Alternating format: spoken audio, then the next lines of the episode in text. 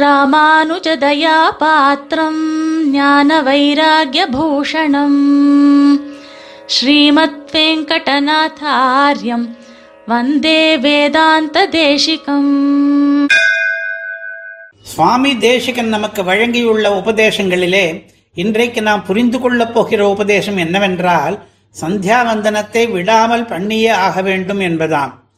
இது உபநயனம் ஆனவர்களுக்கு மட்டுமான உபதேசமாக இருந்தாலும் இதை அவர் மிகவும் வற்புறுத்தி சொல்லியிருப்பதாலே முக்கியமாகிறது. இதோ அவருடைய சூக்தி. சந்தியாஹீனோ சுச்சிர் நித்யம் அனர்ஹ சர்வ கர்மசு இத்தியாதிகளாலே அவசிய கர்த்தவியங்களாகச் சொல்லப்பட்ட கர்மங்களை விட ஒண்ணாது. பாஷ்யக்காரர் அந்திம தசையிலும் வருந்தி எழுந்தருளியிருந்து சந்தியா காலத்திலே ஜலாஞ்சலி பிரக்ஷேபம் பண்ணியருளினார். இந்த சூக்தி ஸ்ரீமத் ரகசிய திரைசாரத்திலே இருக்கிறது சரம ஸ்லோகாதிகாரத்திலே. இதிலே மேற்கோளாக காட்டிய ஸ்லோகம் தக்ஷஸ்மிருதி என்கிற நூலிலே இருப்பது. இந்த ஸ்மிருதி வாக்கியத்தினுடைய அர்த்தம் என்னவென்றால் சந்தியா என்கிற கர்மத்தை பண்ணாதவன் எப்போதும் அசுத்தியை அடைகிறான். மற்றெல்லா கர்மங்களுக்கும் தகுதியை இழக்கிறான்.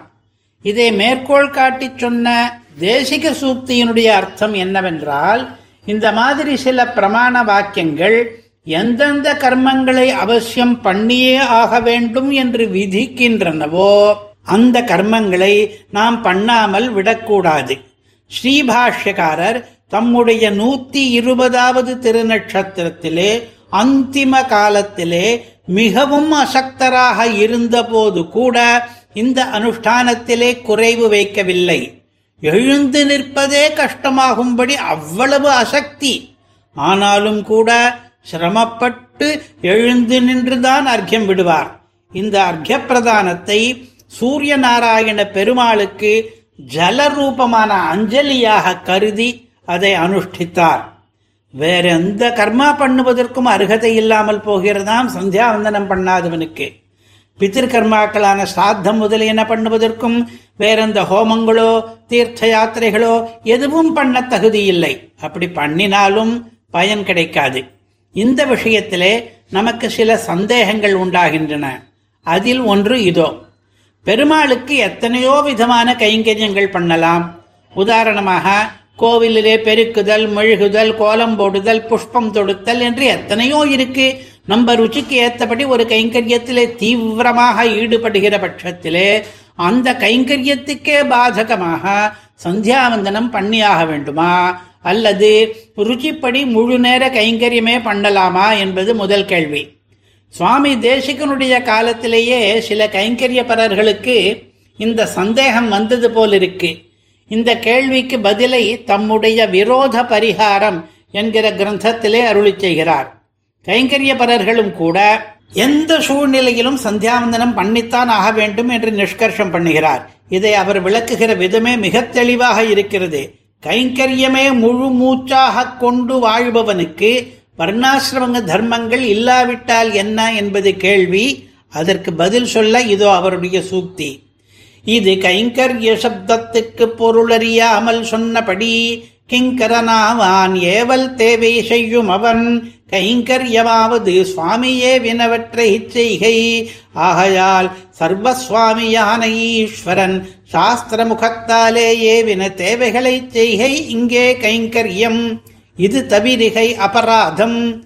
ஆகையால் தந்தாமுக்கடைந்த சௌச்ச ஆச்சமன ஸ்நான சந்தியோபாசன ஆதிகளை விட்டால் சந்தியாஹீனோ சுச்சிர் நித்தியமனர்ஹ சர்வ கர்மசு எதன்யத் குருதே கர்மன தஸ்ய பலபாக் பவேதி இத்தியாதிகளிற்படியே விசேஷ கைங்கரியங்களுக்கு அனர்ஹனாம் அவை பண்ணினாலும் உகப்புக்கு உடலாகாது। விருத்ததஸ்து ஹதோஹதா என்னும் அவஸ்தையும் வரும். தேசிக சுக்தி முடிந்தது. சந்தியாவந்தனம் பண்ணு என்கிற ஏவல் தேவையை பண்ணாதவன் தனக்கு பிடித்த வேறொரு கைங்கரியத்தை பண்ணுவது நகைப்புக்கிடமாகும் பரமார்த்த குரு பற்றிய ஒரு ஹாஸ்ய கதையிலே அவர் இடது காலில் வலிக்கிறது பிடித்து விடுடா என்று கேட்டால் சிஷ்யன் நான் வலது காலைத்தான் பிடித்து விடுவேன் என்று அடம்பிடிப்பானாம் அந்த மாதிரி எதற்கு நாம் கைங்கரியம் பண்ண வேண்டும்? பெருமாள் நம்மை சந்தியாவந்தனத்தை விடாமல் பண்ணு என்று ஏவி இருக்கும் போது அதை விட்டு விட்டு உமக்கு மாலை தொடுக்கிறேனே என்று எதிரிட்டுக் கொள்ளலாமோ? பெருமாளின் ஏவல் தட்சஸ்மிருதியில் ஸ்பஷ்டமாக இருக்கிறது. சந்தியாவந்தனம் விட்டு போனவுடனே ஒரு வகை அசுத்தி வந்து விடுகிறது சரீரத்துக்கு. அது அவனை மற்றெந்த கர்மத்துக்கும் தகுதி இல்லாதவனாக ஆக்கி விடுகிறது. மீறி அவன் வேறு கர்மம் பண்ணினாலும் அவனுக்கு அதன் பலன் கிடைக்காது. இவ்வளவு ஆணித்தரமாக கூறுகிறது ஸ்மிருதி. இப்படி முக்கியமான கைங்கரியமான சந்தியாவந்தனத்தை விட்டவன் வேறு கைங்கரியம் பண்ணினாலும் பகவானுக்கு உகப்பு ஏற்படாது. மகாபாரதத்திலே ஒரு வச்சனம் இருக்கிறது விரத்தஸ்து ஹதோ ஹதஹா என்று. நடத்தை பிறழி கெட்டு போனவன் மீளவே முடியாது. அதனால் சௌச்சம் என்கிற தூய்மை ஆச்சமனம் குளிப்பது சந்தியாவந்தனம் பண்ணுவது இதிலெல்லாம் எதையும் குறைக்கவே கூடாது. குறைத்தால் பேரிழப்பாகும். குளிக்காமல் விழுப்புத்தீட்டோடு கோவிலுக்கு போவதற்கு எவ்வளவு பயப்படுகிறோமோ அவ்வளவு பயப்பட வேண்டும் சந்தியாவந்தனம் பண்ணாமல் வேறு கர்மங்களையோ கைங்கரியங்களையோ பண்ணுவதற்கு. அவகாசம் கிடைக்காத நாட்களில் அவசர அவசரமாகவாவது சந்தியாவந்தனம் பண்ணணும். பத்தே பத்து தடவையாவது காயத்ரியை ஜபிக்கணும். பண்ணாமலே விட்டு விடுவது கூடாது. இதற்கப்புறம் இன்னொரு கேள்வி. சந்தியாவந்தனத்திலே காயத்ரி ஜபம் பண்ணும் பொழுது மனசாலே தியானிப்பது எந்த அளவுக்கு முக்கியம் என்று. சந்தேகம் ஏன் வருகிறது என்றால் சிறுவனுக்கு உபநயன நாளிலேயே எட்டு வயசிலேயே சந்தியாவந்தனம் ஆரம்பித்து விடுகிறது. அந்த பாலகனுக்கு தியான பயிற்சியை தராமலே தானே சந்தியாவந்தனம் கற்பிக்கிறோம். தியானம் முக்கியமா இல்லையா? இதற்கு பொய்கை ஆழ்வாருடைய பாசுரம் ஒன்று பதில் தருகிறது. புந்தியால் சிந்தியாது ஓதி உருவெண்ணும் அந்தியாலாம் பயன் என்கொல் அந்தி என்று இங்கே சந்தியாவந்தனத்தை குறிப்பிடுகிறார். மந்திரத்தை சரியாக ஓதி எத்தனை தடவை ஜபித்தோம் என்று சரியாக எண்ணினால் மட்டும் போதாது பயன் தராது. புந்தியாலும் சிந்திக்க வேண்டும். தமிழிலே எண்ணுவது என்பதற்கு எண்ணிக்கை பண்ணுவது என்கிற அர்த்தம் தவிர மனசாலே தியானிப்பது என்று இன்னொரு அர்த்தமும் உண்டு. இரண்டு விதமாகவும் நாம் எண்ணுதல் வேண்டும் என்கிறார் இந்த ஆழ்வார்.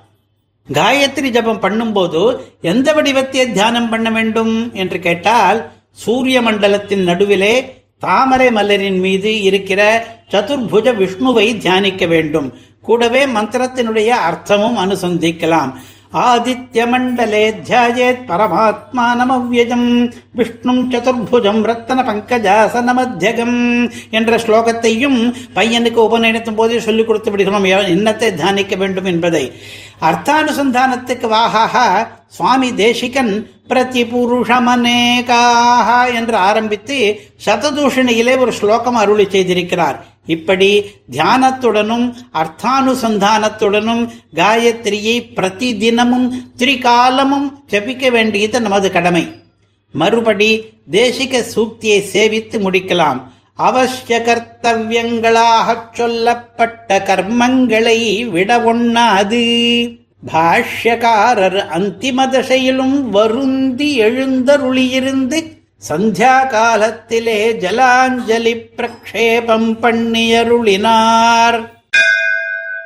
கவிதார்க்கிக சிம்ஹாய கல்யாண குணசாலினே ஸ்ரீமதே வெங்கடேஷாய வேதாந்த குரவே நமஹா.